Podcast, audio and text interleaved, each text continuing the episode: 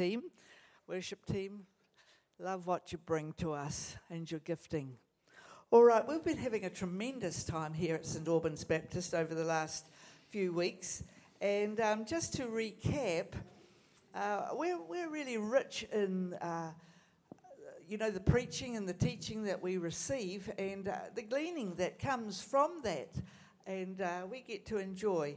And we, we will remember um, Gary Colville, he came from Porirua and he spoke very much about uh, hearing God's voice. And he said, hearing is evidenced by results. I like that. I like results. I like everything to work well. I like to see how God works and um, benefit from it. Don't you? The blessing.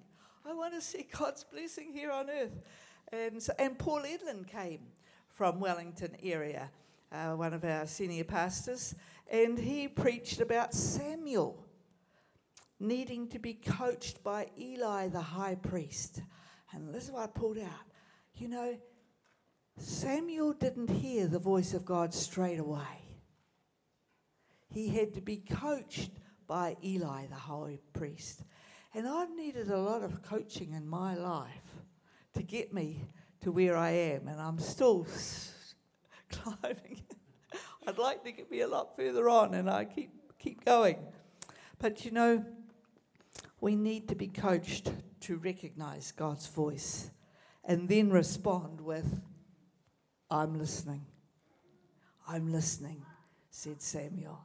And, uh, this, and we've had Seb speak, we've had Rowan speak, and they've come through with different themes, just communing, locking us in to hearing from God, locking us in to listening, whether it be in the morning, whenever.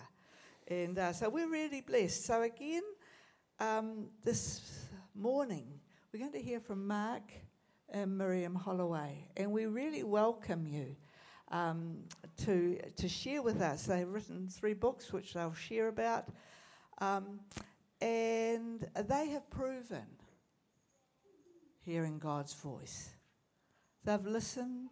God's caught their attention and they've heard and they've put it into action. They've activated us. So today we're not only just going to hear how God's coached them and how He's taught them to hear, but we're also going to be privileged to activate it in ourselves, with ourselves. So they're going to walk us through all of that. So come, Miriam and Mark, and a big welcome to you. They're from Christchurch, so give them a big.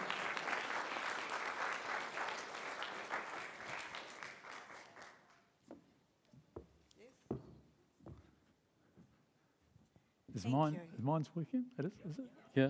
Yeah. Cool. I'm not allowed to talk first, though. Oh, okay. Well, she wanted me to talk first, but I, I went no. You no. know, we just want to keep it quite short this morning, so I thought if I just get through the little bit about who we are and how we got on this journey. So, um, about 10 years ago, after 27 years of marriage and five kids, I'd finally had enough of Mark and I left. Can you imagine? I was, I was, um, it was, I was brought up in a Christian family, and it was just something that you just didn't do.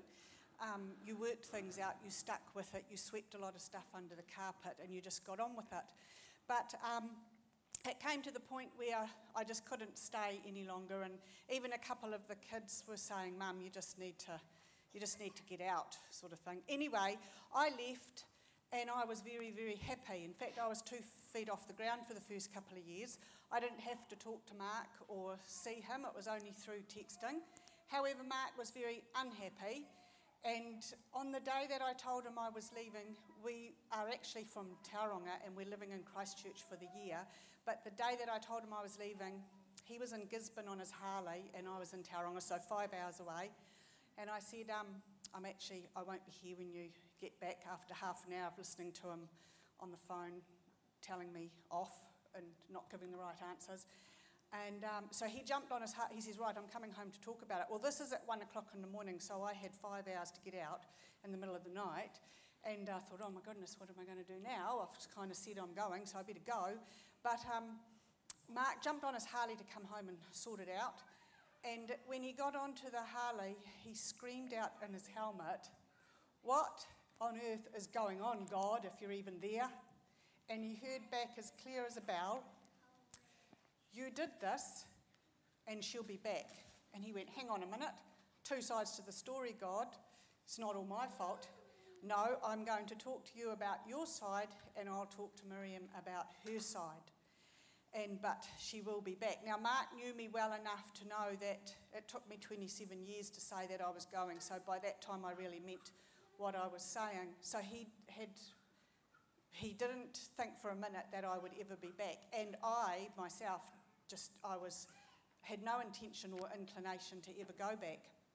Anyway, Mark's conversations continued. He actually went back to the motel room then and started to, he had to write things down because it was coming, as he questioned this voice, and he wasn't even, at first, you weren't really sure, were you? Or you were? No, it wasn't. No, you weren't. Um, I'm trying to, usually if I'm sitting next to somebody on an aeroplane or something, I can tell the story really well, but with him standing there, I have to make sure I get it right. Um, By the way, John the Baptist, not that I'm trying to align myself with John Boy, but John the Baptist, he wasn't sure either. And John, being in prison, sent his disciples to Jesus to ask, Are you the one? Or shall we look for another? This is the John who was written about in Isaiah. Behold, the voice of one crying in the wilderness, make way. You know, he's the one born to say, This is the one. And yet, there he goes, and he says to Je- sends his disciples to Jesus to go, um, Are you the one? Or shall we look for another? And then Jesus turns to the crowd and he starts telling them, This guy is probably the greatest man ever born, after he's just publicly displayed doubt. So, anyway. Anyway, that was Mark's story, and you'll hear a little bit more about that. But my part of the story was I needed to get myself a job because I hadn't we'd had a family business, and I didn't, as you've probably gathered, I didn't want to have anything to do with Mark, so I didn't want him supporting me in any way. So I um, went and worked in the kiwi fruit industry, loading kiwi fruit bins, getting them ready to load onto the trucks that came in. And one day I um, drove my Land Rover over to the back of an orchard where the bin dump was, and it was a bit uphill and down dale, and it was a, quite a windy road. And when I got there, there was a big um, big, big tra- tractor unit with two big trailers on the back, all opened up, loading with kiwi fruit bins for the pack houses. And I thought, hmm, actually, I think I'd like to drive one of those. So a year later, I had all my. Can I can I stop you? Yes. Uncle James, um, the, the, the clicky thing. I'm trying to look really groovy and bring the next slide up and all that stuff. what have I done wrong? And then, can I use this thingy or not? Oh, look at that. Okay. okay. So, um, that's well done. so, um, but the point of my truck story is that I would, um, we do 14 hour days, so 13 hours driving with two half hour breaks. So I had a lot of time in my truck from driving from Mount Maunganui up to Whangarei or over to New Plymouth or, you know, quite even down to Timaru was the furthest I ever came. So you have a lot of time in your truck and not a lot of communication. Our communication is this through the day, and we might have a quick time to call up on the RT, but otherwise it's just a quick wave. And then at night time, it's one flick of the indicator, and that's about as much communication as you get in 14 hours. So I was starting to have conversations with myself out loud, and they were absolutely amazing. I couldn't believe the things that I would be telling myself, and I thought, wow, this leaving Mark is just the best thing ever. I mean, you hear about, you know, finding yourself, and I didn't really like those cliches, but I could totally get it. So um, after a little, it was so wonderful, so amazing that I would, when I did stop to load up or whatever, I'd have to quickly scribble down the things that had come through my mind but as the days and weeks went on, I realised that it was actually God speaking to me. So at the same time that I'm having conversations in the truck with God backwards and forwards, Mark is having conversations himself, and he's even written a book about it called The Freedom Diaries, which are just 56 of his earliest conversations. Um, and I remember my mum saying to me, um, Have you read any of Mark's conversations? They're wonderful. I said, That's great. I'm pleased they're wonderful. And if he makes himself, if he's a better person for the next wife, then that's great. I'm really happy about that. But I actually don't want to read any of them myself. Anyway, uh, don't let me go on, Mark. Just keep going, it's great. Um, eventually, so that's all, you know, lots between the lines there. But eventually, after nearly five years of being apart, um, Mark was continually having conversations with God about me because he was asking God all the time about, you know, you said she was coming back. Well, it's been five days now and she's not back, and now it's five weeks, and now it's five months. So where is she? So, what eventually brought us back together was a conversation that Mark had with God about us that he was finally allowed to send me. And um, when I read that, I just knew that that was God and that was what I was going to do. I was going to say have to do, but he doesn't make us do anything. We actually have free will. So we're just going to read that. Read- I'll just give a preempt Okay. sort of thing to that. But um, so you can tell already by um, sort of this short little introduction that when a thought enters Mark's head, it comes out his mouth, you know. Um, and so when I began to think that God was actually talking to me and that He was saying that my wife would come back, well, of course I needed to tell her that, right? I mean, what's the best way to get you something is not only tell them, but tell them God said that. Okay, you know, I mean, that, that's got to be good. Um, but to my great horror, I knew in my gut so strongly, I just couldn't think, I must be going mad to be even thinking this, um, that God was saying, Don't you dare tell her. I will tell her. Now, for me, my job has always been in sales and marketing and training. So, what I do is persuade people, you know, for a living. So, it's kind of like, God's on my side, going to tell the girl, and it's going to be all beautiful. So you can imagine how horrific it was for me for five years to think on one side God's saying, coming back, and the other side saying, Don't tell her, and wondering whether I was even hearing him anyway, you know? Um, so it is, I'm trying to give you a sort of a background there. It is very normal to wonder whether God is speaking to you. Okay. In fact, the more you try to hear God's voice, the more your enemy is on a bound to prevent it. Okay, that, that's when you get dangerous, is when you actually think you might be able to hear God's voice. Okay. Um, and because when you hear God's voice, it generally comes from within you, that's how. See, there were three spirit. No, hang on, I'm getting ahead of myself. Right, so what we're going to do now is we're going to. Um, so, so one day, I'm having this conversation with God, which we're going to read to you. And which book is that from? This is from Cry the Wounded Land. Cry the Wounded Land is 19 conversations with God about Māori, Pākehā and the land. And in the back of it is half the book probably is um, lots of commonly asked questions and teaching you or showing you or however we want to put it how to have your own conversation with God because that's what we need to do about anything, whether it's government, COVID, Māori, Pākehā and the land, is that we need, we personally, each one of us need to ask God, what is it that you want me to do? which is relevant to what you were saying before about the traffic light thing, etc. Um, so, and it's also in this book, 11 Days, which is a novel based on our story, because people always say, So, what's the story behind the Freedom Diaries? You know, so um, um, 11 Days is basically a novel based on a true story about an angry man riding his motorbike around New Zealand over 11 days with his mates, arguing with God about the fact that my wife is never actually coming back. You know that. Um, and out of that, you sort of learn quite a bit about the conversations with God anyway. Anyway, so um, suddenly one day, after five years, um, I'm having this conversation with God. Um, and it turns out to be about Miriam, which is normally the case because I'm always, you know, whining away to him about how come something hasn't happened. Um, and I realize at the end of it that God wants me to send this conversation to Miriam. Anyway, we're going to read the conversation because I did send it to her, so it was in writing. Um, God, I've been dreading this conversation all afternoon since lunch when you told me you wanted to have it. Why?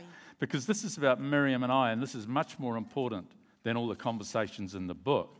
They're nothing compared to this one. It's what I want to discuss. But God, you're wanting me to send this to Miriam. This is stuff that you and I have been talking about for four and a half years, but you never let me tell Miriam. And now suddenly, when I'm least expecting it, you tell me to pass this on. I don't get it. It's time. Okay, and I'm convinced you told me to expect. Can I really say this here? Yes. So, you want me to say what I've always felt you've been saying about us. I ask you about us every time, every day, many, many times a day. I've done so for the whole horrible four years, and now you want me to say what I've heard you say? Yes. Okay, well, I'm pretty sure, well, actually, I'm very sure you said to expect her back, that it's only a matter of time. And if I was prepared to wait, it would happen. When I ask about what about free will, you say it's nothing to do with you making Miriam do anything. She's free to do whatever she wants, but that you also know the future. Have I said too much? No, that's fine. Okay. So, God, I saw Miriam at the weekend and I realized that for the first time, I don't even know if I want her back. The hurt has gone on for so long and been so deep. So, Mark, now finally you know how Miriam felt. Truly? I honestly heard her this bad, made her feel this rejected? I had no idea. It was as bad as it's been for you, actually worse. Oh man, I hate me. I'm speechless. I don't even know what it, that I was capable of that. I'm so sorry. I don't, I don't know what to do then, God. I can't even imagine how that must have felt for her. It devastated her, crippled her. So you're saying it's too late, too much damage done.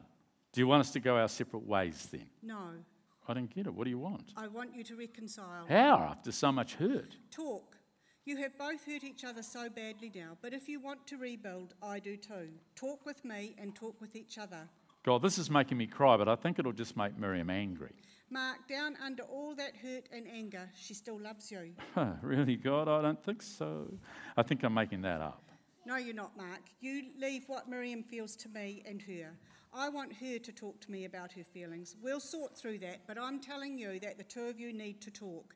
If you're prepared to talk, you can rebuild. It's up to you. But if you want to, you can. Do you want to?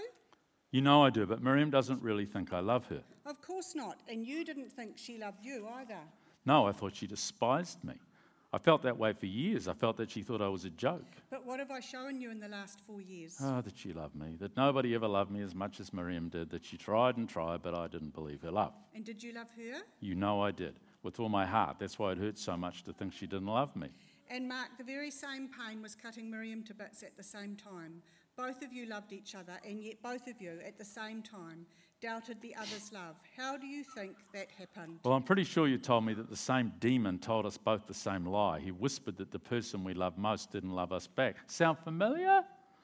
That he wanted our marriage destroyed and our people, our family cut in pieces, and he knew that if he patiently told that lie to us day in, day out, that eventually one or both of us would break. I almost broke first, and I guess that pushed Miriam over the brink. Mark, you both messed your marriage up. You told me that it was my fault. It was, but I'm only prepared to talk to you about your fault.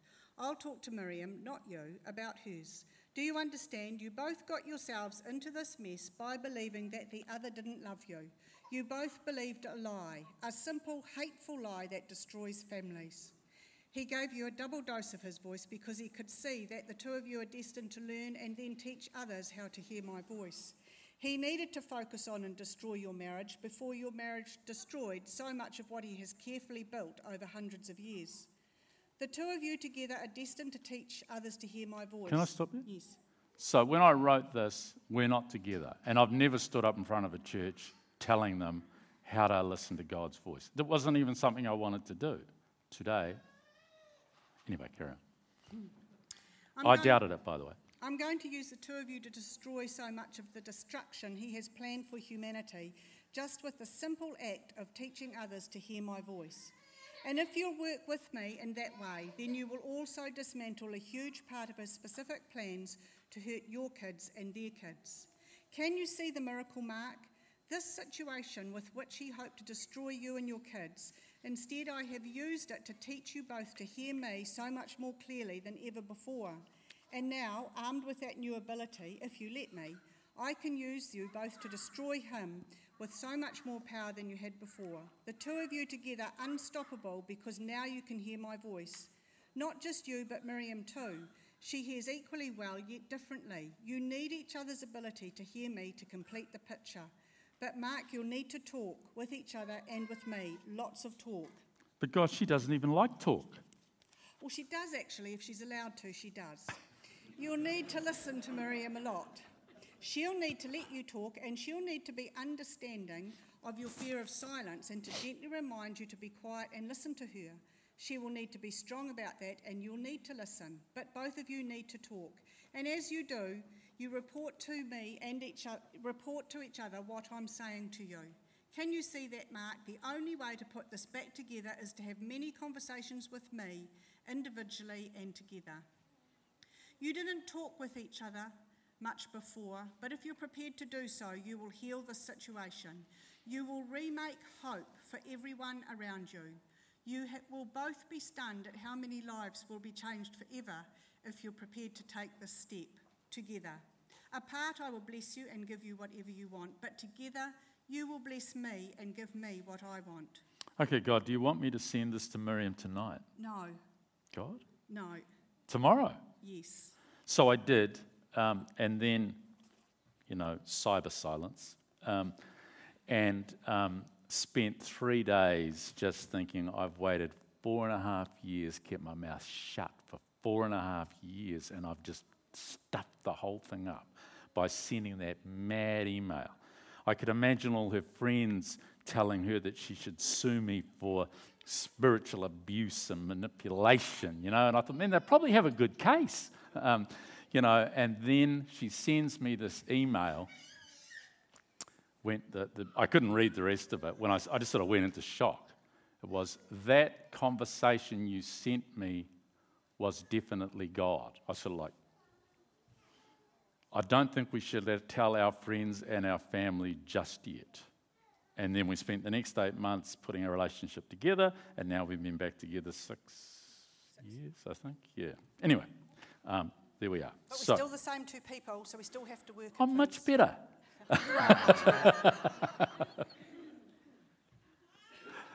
so, um, you happy with I just climb into this? Um, and, and she always wonders where she should stand, you know, because once I get going, you know, I get going. So um, that's why I purposely went and sat there so you'd feel comfortable sitting there if you, yeah, yeah, cool.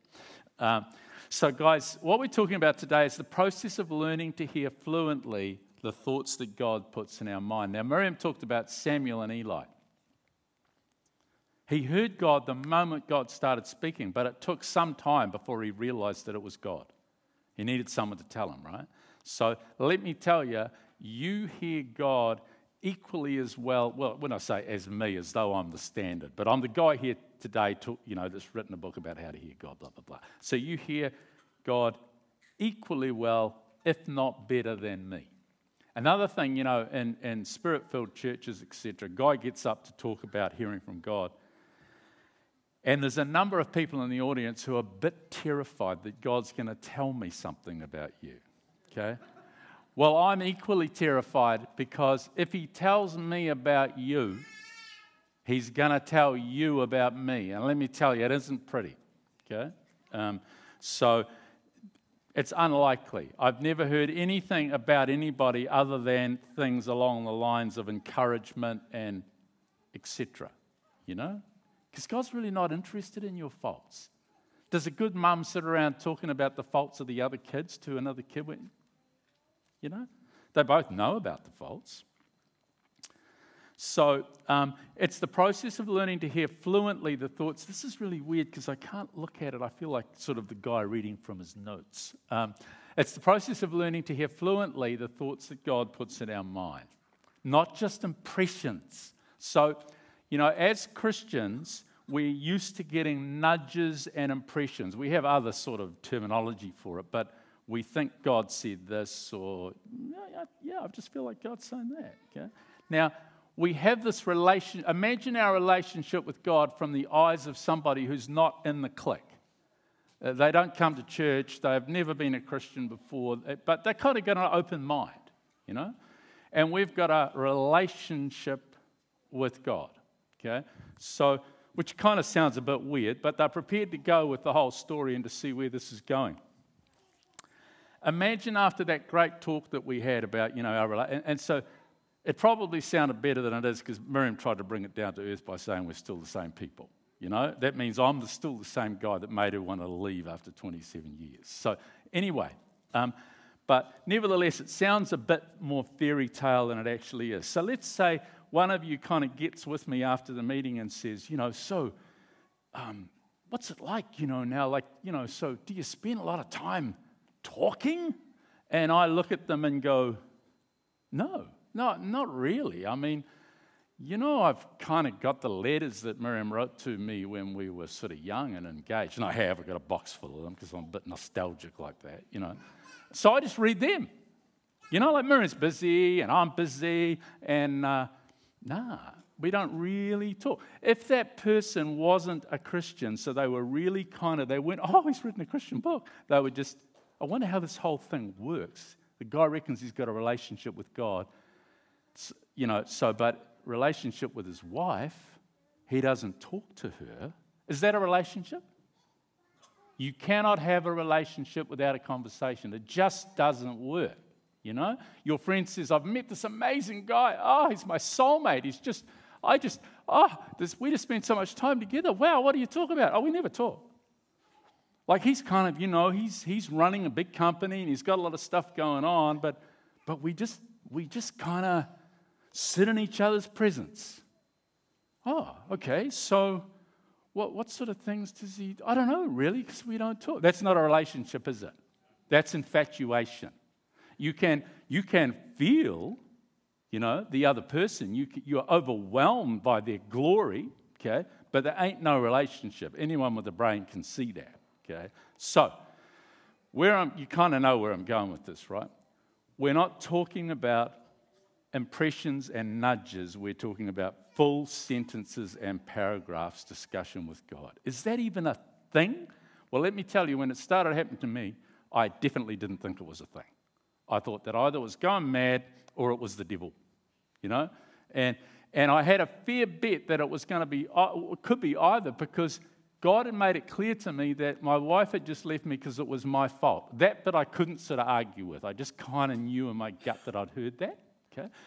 So, who can possibly be hearing from God at the worst time of their life when they've just done the dumbest thing they ever did? You know? Um, what we're looking for here is, is, a, is a relationship with God where we can talk backwards and forwards with God like Paul and Jesus did. Now, I just want to get a bit scriptural here.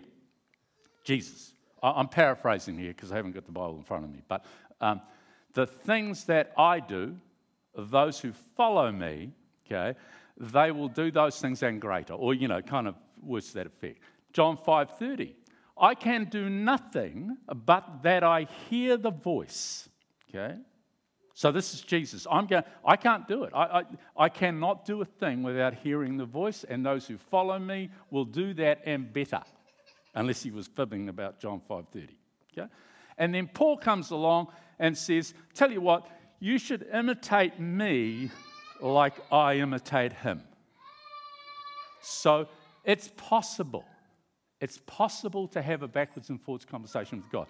Um, so, can you imagine how things are going down at um, you know level one hell? Now, I don't mean the bottom level; I mean top floor. Okay. Um, I don't know whether that's where Satan hangs out, but let's just kind of imagine, you know, the big office of the of the bad boy.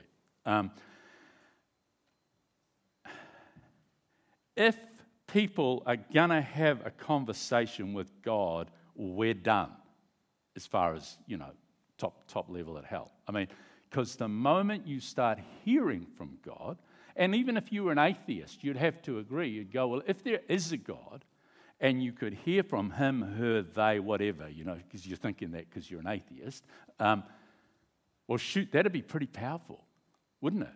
You know? So Satan's got this problem if they have a conversation with me, then it's going to be all over. All, all, the disagreements about theology and all that kind of stuff are going to go out the window, you know, because people are going to be hearing from God.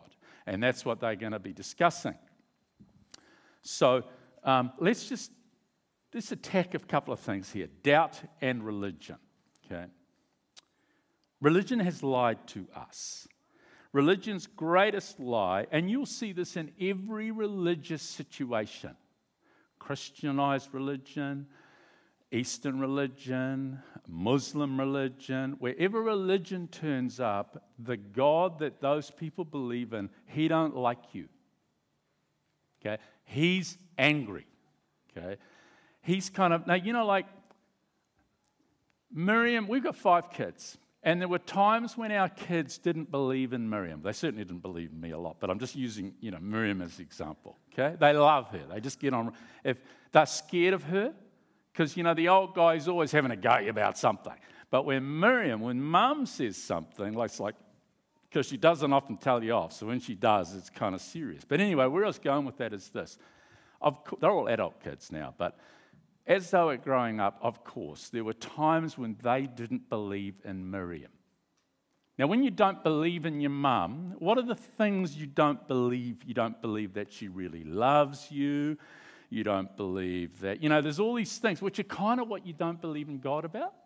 Okay? But it's okay. You know why it was okay? Because Miriam never stopped believing in them. Okay? And that's what God's about. Now, we know that in this year because we kind of can sense it, you know. But in this year, this God forgot that there is no condemnation in those in Christ Jesus. Because, yes, I know, but today I'm not really in Christ Jesus because I did this thing wrong. So, you know, but the steps of a good man are ordered by the Lord, and though he fall, he will not be cast out. Okay? So there's this whole thing about religion that we're in trouble. But the Bible says we can hear God speak to us in whole sentences and paragraphs, no matter what our lives are like. Now, there's going to be a number of you theologically sort of focused people, and, I am too, by the way, in the room who are thinking, hang on, hang on, I'm sure there is a verse that says something like, if I hold sin in my heart, I cannot hear him. Or, or you know, it's kind of, that sounds roughly what it says, you know? Um, well, why isn't it, I'm going to come back to that. Why isn't it common that we can hear God speak to us in full sentences and paragraphs? Now, I want to tell you something. So, I'm, I'm starting to have these conversations. Now, I used to do it always in writing because I felt safe. I would write a question to God and I'd write his answer without waiting for it to come. I know that sounds the weirdest thing you've ever heard, right? Probably sounds really new age or something. Who knows? It certainly sounded like that to me, okay? Um, and so I would show it to people going, Do you think this is God? And quite a lot of people would say, Yeah, wow? And a lot more people would go, You just need to stop thinking so much, you know? And then a lot, lot more people said, What makes you think you're the only person having a conversation with God? Well, I didn't think I was the only person. I didn't even know if I really was. But I felt like, and I did say to them, So you do this too? Oh, no, no, no, no. But, you know, I I hear God's voice. And we do all hear God's voice. But you know what? Unless you work at it, let's be honest, hearing from God backwards and forwards, like you hear from a friend, is not most, for most of us, it is not our common experience, right? It just isn't, is it? Okay? Now, so that's what I'm trying to um, try. You know how I gave that little speech about, you know, I, I hope he doesn't tell me him, you about, you know, I was trying to say to you, look, I'm not, that, I'm not really that crash hot as a person. I would not like you to know what goes on in here and all that kind of stuff. And yet, either I'm deceived or I can hear from God. Okay? Um, so, what's so special about me? Nothing, actually. Um, we, we get taught that we can't hear God unless we are really keen, clean. Here's Jesus. Um, you are already clean because of the word that I have spoken to you. Now, I just want to get a bit theological and Greekish with you. The word, the Greek for word there is logos, and the version of logos that they use there is divine utterance. Christ expressing the thoughts of the Father through the Spirit. So, you are already clean because of the things I have said to you through the Spirit, to you. Now, most of the leading commentators from about 1600 onwards, and sorry, I can't actually quote their names, but if you're a serious theologian, you know them, you know who they are, etc. The verses I'm about to show you, this is what they say about all of them. This is definitely about God, where it says word, it's about God speaking to you through your spirit. It might mean God talking to you through the written word. Might. But it's definitely straight to your spirit. Okay? Whereas we have become a people. Am I knocking the Bible? Of course I'm not knocking the Bible, otherwise I wouldn't be quoting to you from it. But we have become a people that don't know how to hear direct because it's dangerous. You know, what if we hear it wrong? So we rely on the written word. Now, let me tell you how reliable the written word is. I quote Jesus You spend your lives looking at your Bibles. He, didn't, he used the old word for Bible, okay? Searching for evidence of me. And here I am standing right in front of you, and you don't even recognize me. That's the kind of real Jesus guy. Now, as a result of what the Pharisees and the learned people who could recite, you know, that Bible you've got, three quarters of that, they had that already. So it must be important if we've still got it, you know. Now, they could quote whole chapters to you. Those guys knew that book backwards. No one has ever been as good as them since at knowing the Bible. This is what their interpretation of the Bible taught them God must die. That's how it was, right? That's, that's what they did. They killed God because they really felt like that's what their Bible taught them. So the written word is no safer or more dangerous than hearing from God. You need a balance of both, obviously. Okay?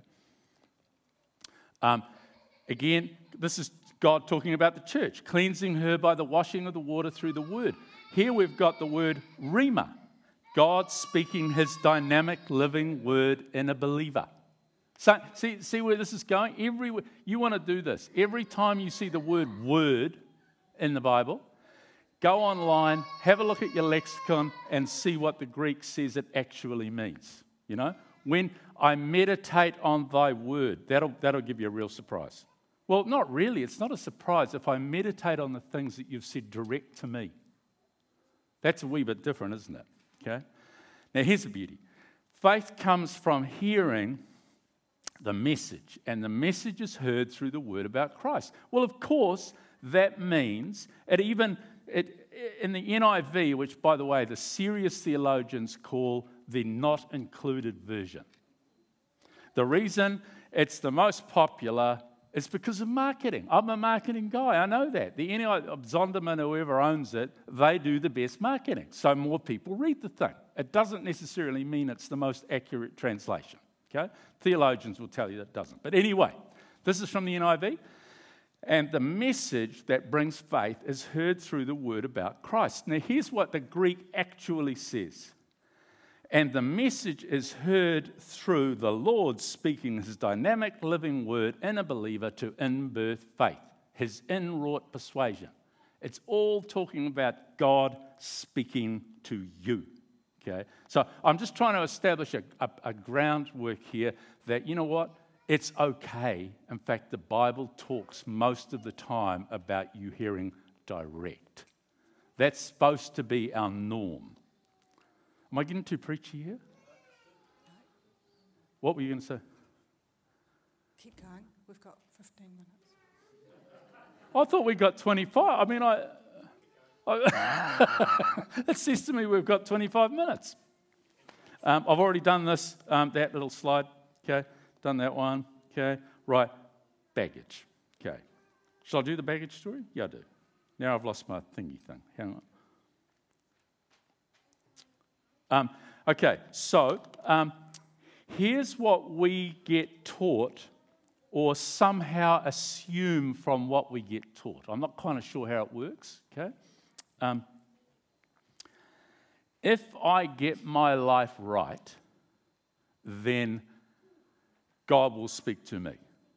I'll have a better flow. Would that be a fairly common assumption amongst us, do you think? It is, eh? Okay.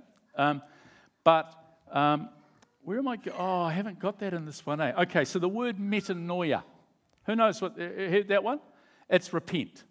Okay. Um, it's one of the Greek words for repent. Um, and it doesn't mean what we get told that, um, you know, it's a military term and we are marching one way and then we turn and we're going the other way. You know, it's sort of all about us, that repent thing.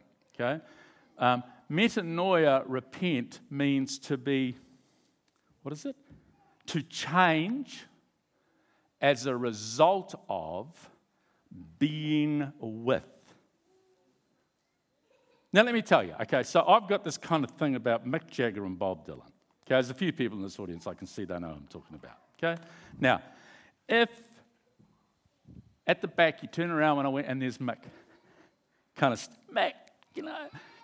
And Mark goes off with Mick. And Miriam says, Wow, he's never met him before, but he's one of his idols. And then I came back and talked to you next week after a week with Mick. Would I be changed?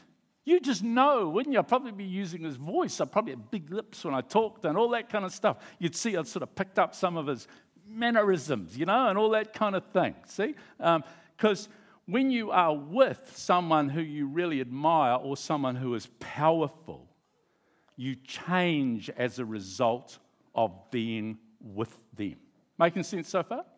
Now, the really interesting thing is this repentance, as we understand it as Christians, is all up to us. The, the, the, the emphasis is on us making decisions and all that sort of thing, you know? I'm going to tell you, I've got three sons. None of them are Christians. So God says to me once, so I have these written conversations. We're going to teach you how to have a written. By the way, what is this all about? Going to teach you how to, how to do this and, and get you to have a go. Some of you will go, oh yeah, do this all the time. Some of you will go, I'm amazed, you know. But anyway, I'm having a conversation with God one day, and God says, Are you proud of your kids, your sons? And I go to write yes, and then I think, Oh, they're not exactly the cleanest boys you're ever going to meet, you know? Like, I think two, maybe three of them, now they're all in their late, mid to late 20s or 30s now. But back in their teens, what's that thing they, they, that they give you when you, when you go before the court but you're young, so they sort of let you off? Diversion, yeah. So I've, at least two of them have had a diversion, I think, you know, for reasonably sort of, you know, misdemeanorish things. They don't kill anybody or anything, but, um, but nevertheless, they're kind of your average bad bugger Kiwi lads, you know. They're all doing well in business now, but there were times when I just pull my hair out, you know. Um, so God says, Are you proud of your sons? And I go to write, Yeah, and, and then I think, Oh, I wonder if I should be. And I go, uh, And God says, Why the hesitation?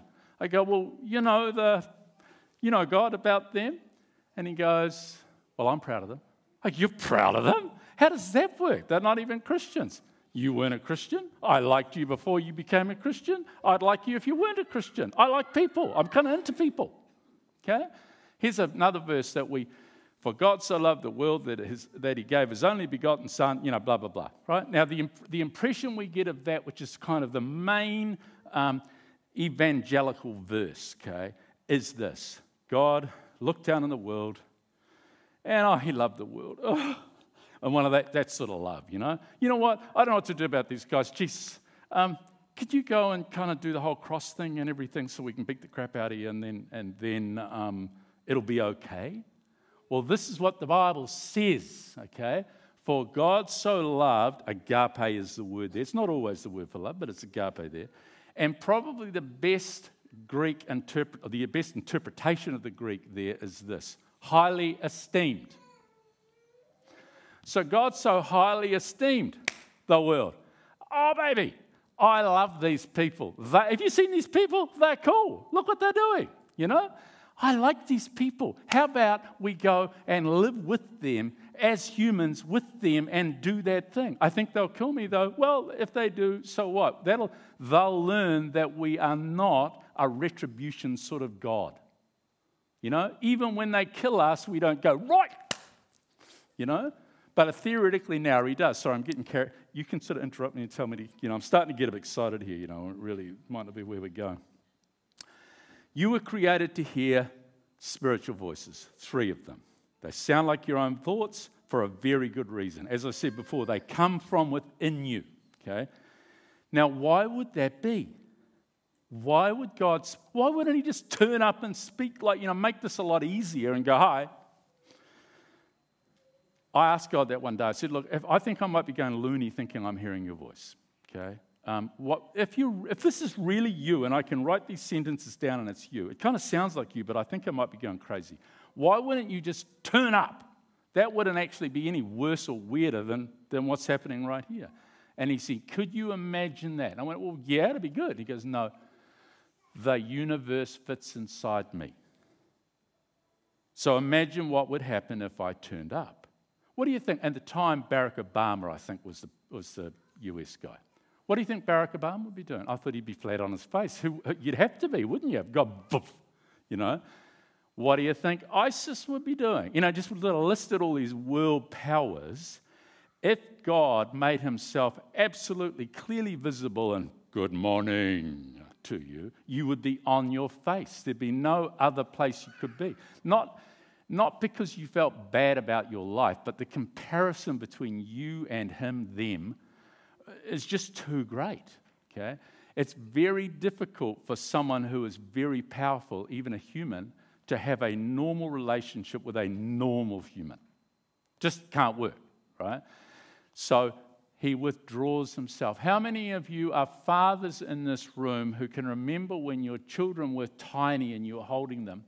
You felt, you realized that you were almost too powerful and you sort of had to almost shrink yourself because, oh my goodness, this is a human life, one that actually really matters to me. And I could, well, I could just drop it. I could, I've got so much power in this situation. This is terrifying, you know? So you have to reduce yourself. So God reduces himself so that we can not feel like we have to have a conversation with him, that our life depends on it, because he isn't actually that sort of God. Okay, so your enemy decide we already talked about that. Okay, so um, why do we do the conversation with God in writing? Okay, well, you don't have to do it in writing at all. Okay, I find having a written conversation with God slows me down and lets me kind of think through what I'm hearing and sort of scan it and feel is this really Him? Okay, now this is a terrible analogy to give you because you're going to think, who the heck does he think he is? But how come we've got the Bible? What happened? Human beings wrote down what they heard God say, right? Okay? So, no, my books aren't the Bible, obviously. But what that is, is Paul wrote lots of stuff, became lots of the Bible. Be ye imitators of me. One of the things he did was write down what he heard God say. So, I think it's okay. I think it's kind of all right, you know? Um, and publishing it, well, supply and demand. If you publish your conversations and no one wants to read them, well, there you go. Okay, it didn't harm anybody. Okay, um, so the prophets did it, but listen, you can speak your conversation with God. Now, how many people in this room are comfortable with the whole prophetic thing? Someone prophesies. You're reasonably comfortable with that? Okay, so it kind of looks like probably about half the people who actually are put their hands up. So most of you probably are. Okay, so if I said, um, Robert, is it okay? I think I've got a word from God for you, and went over and put my hand on his head like you sort of normally do, and you know, did the whole thing. You would probably be relatively comfortable with that action, wouldn't you? You know, he's the visiting speaker. He must sort of be okay. I don't know, you know. Um, so it's okay if I hear from God for him. Is it okay if I hear from God for me? Okay, out loud? It's a bit weird, you know? But you can do it like that. You can go, you can have a conversation, okay? Um, so, for example, okay, God, what are you saying about the young lady in the brown jacket right there? I'm saying a whole lot of things, Mark, to her that she already knows. A lot of them she can hear, but she doesn't actually realize it's me. But the thing that she's hunting for in terms of her relationship with me, the thing that she always feels just a little unsatisfied with that it's there, it's actually closer to you than you think. This isn't, tell her this. Tell her that it's not a thing she has to reach for. This is kind of weird. By the way, you have to judge this. That's the interesting thing about hearing from God. Just because I turned up and I've got a white jacket on and I wrote a book, who the heck says that, that I know what God's saying? You get to judge. What's your name? Uh, Anna. Anna? Okay. Anna is the authority over what I am speaking. She decides whether it was God and she plumbs that and tests the spirit. It's not, it's not my responsibility, okay? Just because I said it doesn't mean it's true, okay? Here's, anyway, here's the end of it, okay? So you're saying, God, that I need to finish what I. Yes, you do, because we're just getting to the good bit, okay? The thing you are reaching for in your relationship with God is actually right here, and you've got your other hand on it. You just need to recognize, like Samuel did, that you're already. okay? But the thing in you that is in all of us that says, no, that couldn't be true. I'm not worthy. Every human being thinks they're not worthy, right? Okay? By the way, now I'm talking to you. But um, so, so that's an example of Mark attempting to have a conversation with God out loud. You guys can judge, Anna particularly, whether that sounded like God to you. But that's what I mean by speaking, thinking. You can willfully think it in your head. In other words, I think a question about that gentleman. What's your name? Bruce. I think a question about Bruce, okay, and then I think the answer back to me. I purposely think. I don't sort of let it waft into my head, okay? And my question about you was just kind of, what about him, okay? And um, the answer was, he understands this more than he thinks he does and more than you would expect him to. I haven't even thought whether I would expect you to or not, but you know where I'm going? So, yeah, cool. Um, and singing. Now, this is the really cool thing, okay? And the Lord your God will joy over you with singing. We don't actually believe that, right? Have you ever heard God kind of get out the guitar and, and start, you know, singing at you? Okay? Um, he can. See, it's really good for us to tell God what we think of Him in song, okay? But imagine Him telling us what He thinks of us. Because He already knows what we think of Him. And He's heard those words before. I like the music, by the way, I'm not anti that. Mick Jagger, I'm still listening to the songs he wrote 50 years ago, again and again and again. I don't mind that, you know. But imagine hearing God sing to you what He thought of you.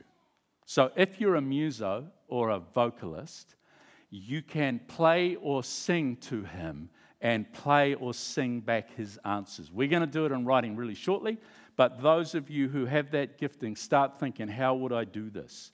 So when you're up here, and I don't know if guitar breaks are allowed, um, or, you know, keyboard thing, you know, and you just start to kind of get in the move, you know, and you're doing it to God, right? Really? The musos, don't you? Now, put your hand up if you're a muso in this room. You either play here or you're just a muso, okay? Can you speak on that keyboard or on that? Can, when I, what I mean is, do you, when you are playing, whether you're in church or somewhere else, can you do it so you sort of know the words? It's almost words when you're expressing yourself. Try doing it to God. God, you know, um, what, what are you saying about blah, blah, blah? And then, you know, play it back, okay? Play whatever He has to say, because you will get it. This is a thing between. The rest of the audience may have no idea what's going on, but they'll feel it. Oh, yeah, they'll feel it. You know, that thing happens, right? Um, okay, Miriam's thinking, can we please just get on with this? Oh, shoot, it's 11.34. Okay. Um, right, okay. So we, can we have another 10 minutes? That's it? Yep. Is that right? Okay, okay. So now we're coming to what we're here about. This is how you have a conversation with God. Who the heck does he think he is? Tell us this is. Well, uh, this is just a thing we do that seems to work for us, and it works for quite a lot of people when we teach them. Okay? Write your question. For example, God, what are you saying about our mortgage? Now, look, if the Church Missionary Society is the thing you think about most, write your question about that. Write the question about the things that matter to you.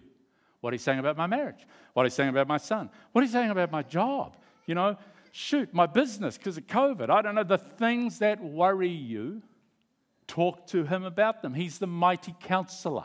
Okay? And how much counseling do we actually get direct from him? It's not because we're dirty, it's because we haven't been taught how, or because we don't think we're worthy, or we're just kind of out of the habit. You get out of the habit of talking to the people that matter to you, don't you? Okay? God, what are you saying about our mortgage? You write that down. Then you just start writing God's answer in faith. Steve, what I'm saying about your mortgage is. Just write that bit. Now, to only write Steve if Steve's your name, you know, because it's a bit weird otherwise. So, uh, Mary, what I'm saying about your mortgage is. Now, you know that God hasn't literally said that to you, but you're starting the sentence, you're kind of getting your faith moving. I'll give you a little demonstration. This lady in the green dress, what's your name? Gwen? Rowan. So let's say I go, by the way, this is pretending, I'm not going to do this. Well, let's say I go, oh, shoot, Rowan, I think you've got a word from God for Robert, okay? And is it the sort of thing you would normally do or not? Okay, so let's say I just kind of go, oh, I think you've got a word. Well, that's one thing for you to kind of feel and tell, but you know, the visiting speaker is, you know, that's a bit nerve wracking, particularly if you think, have I? Uh, I was thinking about lunch, you know, nothing. So Rowan, because she doesn't want to embarrass me and she's a bit kind of, shoot, well, he's the visiting speaker, I don't know. So she hops up and walks around hoping, and by the time she gets to about here, guess what? She's got the beginning of that word, right? Because physical action, because we are physical beings, begins to bring faith for some weird reason. Like, even people who don't believe in God know that. I stand up in the morning and I say, It's going to be a great day, you know, and it begins to create things. Physical, anyway, so um, when you start writing the beginning of the sentence, Steve, what I'm saying about your mortgage is, it's like Rowan walking around here, okay? Um, and then just keep writing what comes into your mind. That's a bit weird. The enemy will tell you these two things one of or both. You're making it up. You are making it up. How ridiculous that you could have written that and thought that God would just say that to you. Good grief. Okay? If you're a rapid thinker, that's the sort of stuff that will start going through your head. Okay? Well, guess what? This is a conversation with God, not a, oh God, in heaven, please tell me what you're saying about my mortgage. And then you have to listen and obey to whatever comes, even though you think it sounded a bit weird. This is a conversation you can go, Are you for sure? Really? That can't be right. That's what you do when you have a conversation with a friend, isn't it? You know, if I said to you, you know, Rowan, you know the mortgage you got on your house, forget about it, it's fine. You, you would go, you come up to me afterwards and go, was that a word from the Lord or are you just a bit sort of off your head? Like, what? You, you question when you're not sure in a conversation, don't you? Okay? So when you write down what comes next and you think, that can't be right, this is what I do. God, I don't think that's right. You, you heard it when we read that conversation out, right? I don't think that's right. Then write what comes next. No, you're right. No, no, I don't think I'm right. I can go through two pages of Microsoft Word, you know, like that. I think you're, I think you're wrong. No, no, eh, God, you know, that's okay. It's a conversation. Matthew 7 7 says, ask and keep on asking. Now, the Greek is more akin to demand and keep on demanding. Okay, we're a bit scared to do that with God, aren't we? Like, what's that thing about the violent and violent men and women will take the kingdom of heaven by force? Does that mean bad, violent men? Like, really? Is God kind of, oh dear, shoot, it's Mike Tyson? You know? He's not scared of us, okay? He wants us to take with violent force what he has. Okay? Um, so, um, the other thing the enemy will tell you if you're a quiet and peaceful thinker, okay, is your mind is blank. Look around you. Everybody else is having a conversation with writing, but your mind is blank. You haven't heard anything. Ah, you know, and that's what you'll hear. Okay? So occasionally, you can tell I haven't got the mind that works like that very often. Okay? But occasionally I get that. So this is what I do. I go, God, because I just asked God a question, and the first thing I heard was, Your mind is blank. Did you just say that my mind is blank? Okay? No. you know? Gotcha. Because your mind can never be blank. This is a scientific fact. Only the Eastern masters, after years and decades of training, can keep their minds absolutely blank for about a minute. You're just not capable of it. Okay? When your thoughts go, your mind is blank. That's an oxymoron. You just had a thought. It was your mind is blank. It's just the enemy kind of tricking you. Okay? So, oh, hang on. Well, we're about to do it. Who hasn't got something to write on? Because we're going to just have a little five minute conversation with God. Then I'm going to ask you, a couple of you are brave enough to come up and read it. And then I'm going to go, wow, I went way over time. See you, bye. Okay, and that's going to be the end of it. Is that all right? Does anybody need something to write on? I've got little notebooks and pens that Christine will hand out. Just pop your hand up. By the way, did that, that um, pad go around that you write your name on if you want? conversations with God, from God, from us? There's a, there's a clipboard. Oh, yeah, there it is. There's a clipboard that's theoretically circulating around. Um, and if you want to get my blogs, which are re- relatively regular conversations with God, then put your name and email there. If you ever decide this is hogwash, just unsubscribe. You know, like it's reasonably easy. Okay, so, um, but uh, yeah, if you want to want to do that, um, you can. So what we're going to do, by the way, you can write this on your arm in blood with a knife if you want to, or on your cell phone, or on a piece of paper we give you in a minute. But this is just practicing hearing from God by writing your question, writing the answer. Okay? Um, bit spooky, you know, but, well, it's not spooky, but scary, you know, but hey, worth a go. So now that I've just kind of gone on and on and on, anything else you want to say? The... No, that's good. We'll give them a go.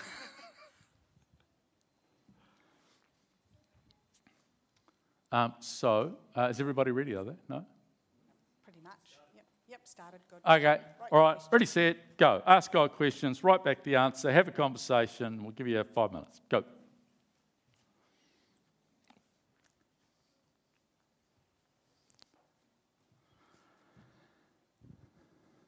Guys, I hate to interrupt God, but um, who, now, by the way, this isn't a who am I going to pick on. This is just a kind of a feeling for is this working? Okay?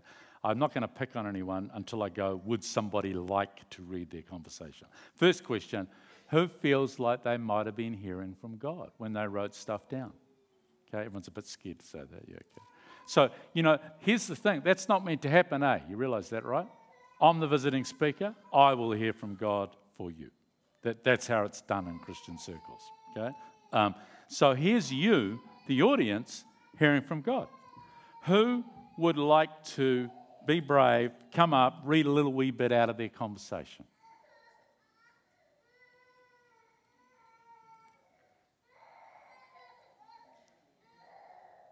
Sorry, did I see some? of- Yep, please. Your microphone. Come up.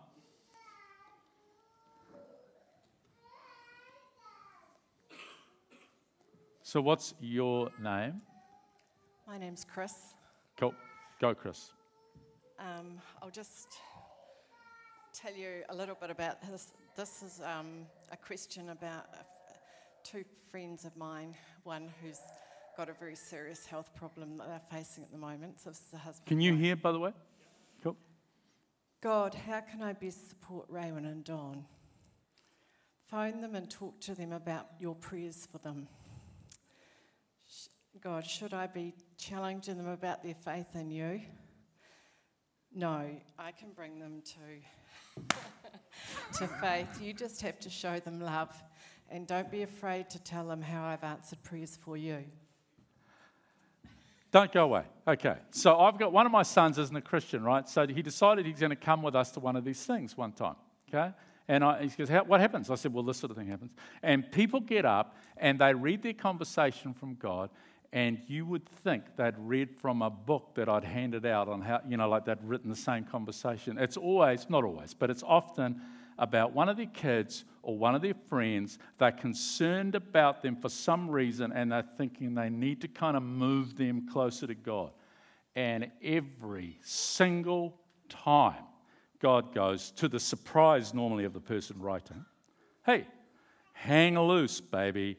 Just be their friend. I've got this. That's kind of best summary of what you said. That is so God. But here's the neat thing you heard it from her, not me you know? Which means that you amongst yourselves can hear from God. He is not the tyrant that we have been led to believe. Go. Thank you so much. One more.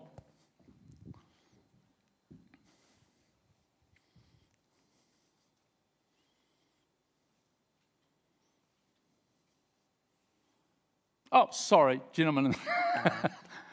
Bit blind. I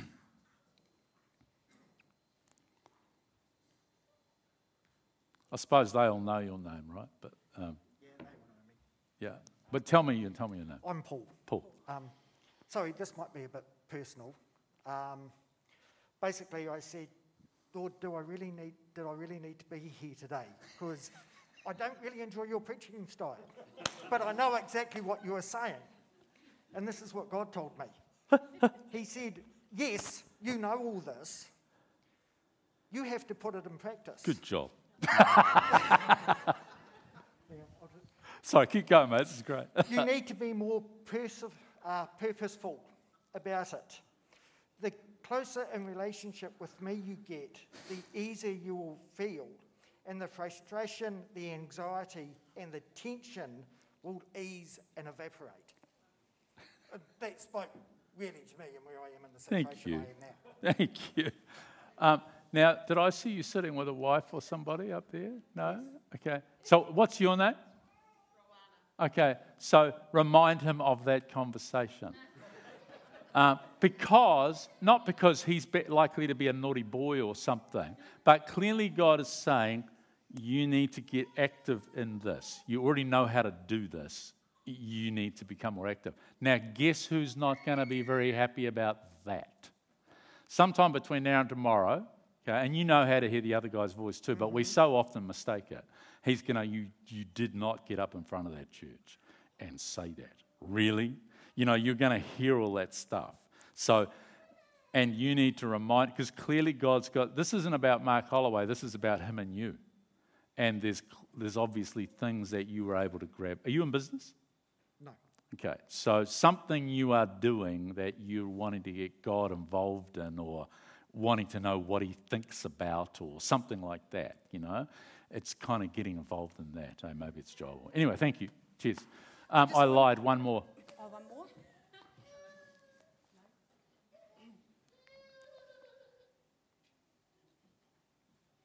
One more. I won't say one more after this one, okay? Promise this last one.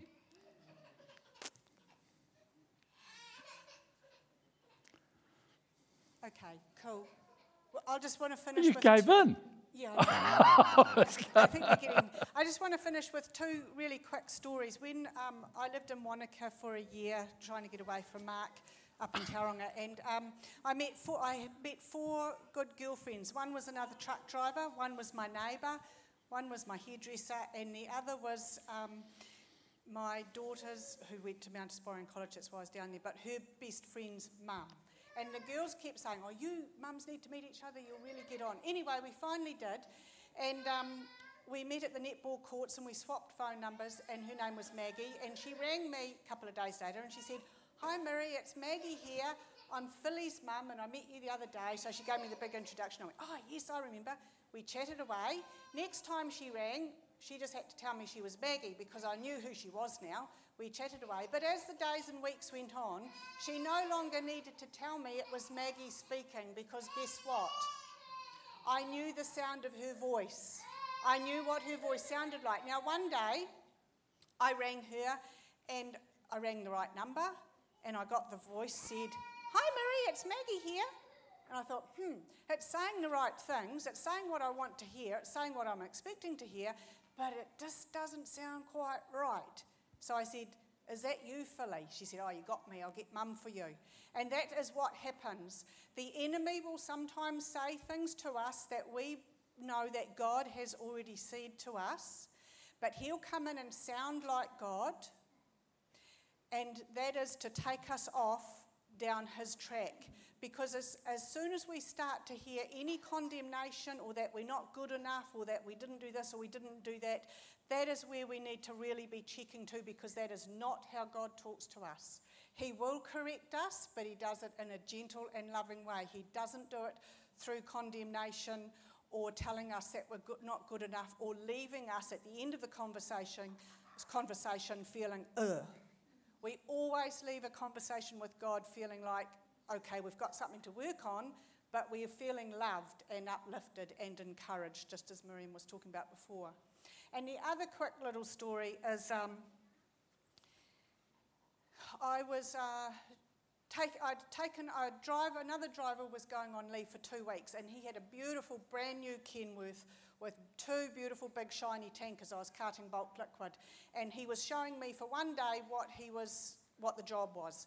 So we go down to the put the tanker on the weighbridge because you've got to, you know, watch your weights and fill up each section, and um, we're getting towards the end of it, and I said to him, "Oh." Um, isn't it a one way system where I have to go? He says, Yeah, yeah mate, it is. I went, Oh, no, I'm not very good at one way systems if I don't know it because, you know, if you end up in the wrong place like downtown Wellington, if you've missed the Picton ferry terminal, it's not a good look. But um, he said, No, you don't need to worry about it, you'll be right. And I said, Oh, but what about, um, don't I have to back into the, into the bay to unload? He says, Yeah, mate, you do. I said, Oh, I can't back. I'm no good at backing. I can back round the yard, but I won't be able to back in between a whole lot of silos. And he says, Mate, don't worry about it. You'll be fine. You'll be great at it after a couple of weeks.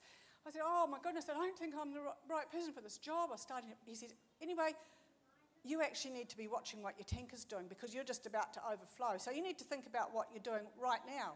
Said, Oh my goodness, yes, turn off some valves, turn up, hang up some hoses, close my lids.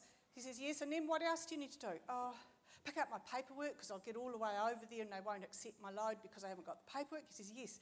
He said to me, So you need to be thinking about the right here and now. And that just, that was God saying to me that we sometimes get a big picture of what He wants us to do and it can become very overwhelming. But actually, all we need to do is ask Him what it is that you want me to do today.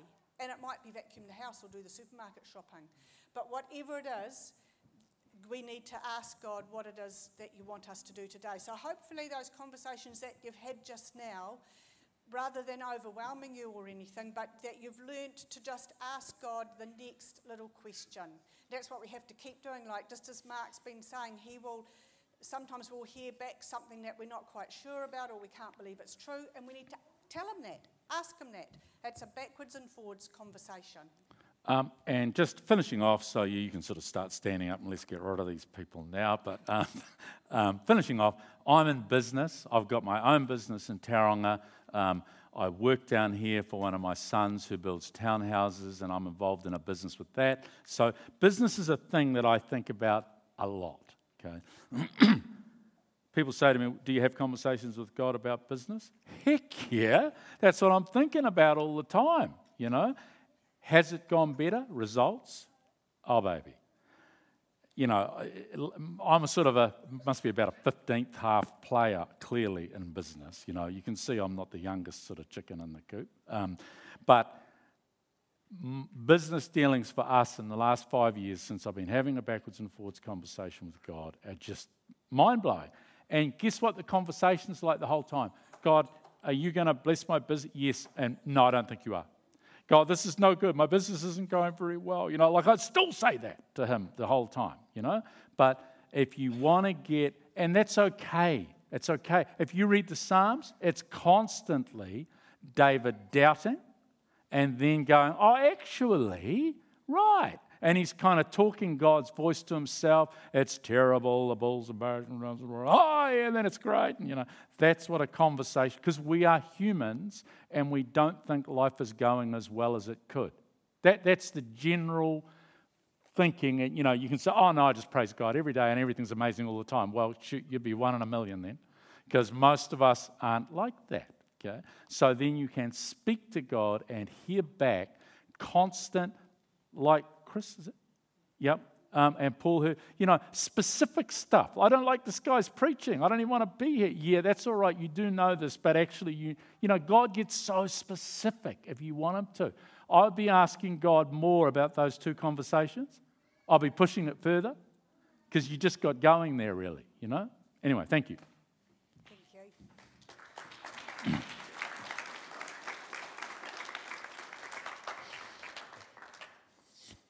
Thanks, Mark and Miriam. A real privilege to have you both here. That was awesome. Thank you. And it, it's you know part of what you know normal Christianity is hearing God's voice. It's part of our birthright, and that's what uh, actually propels us into the future that God has for us.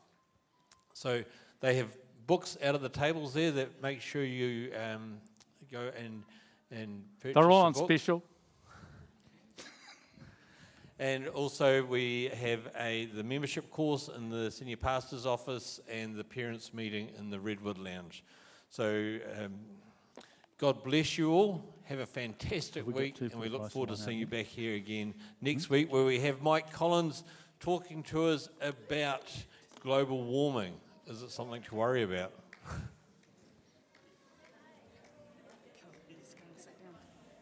Take all this stuff.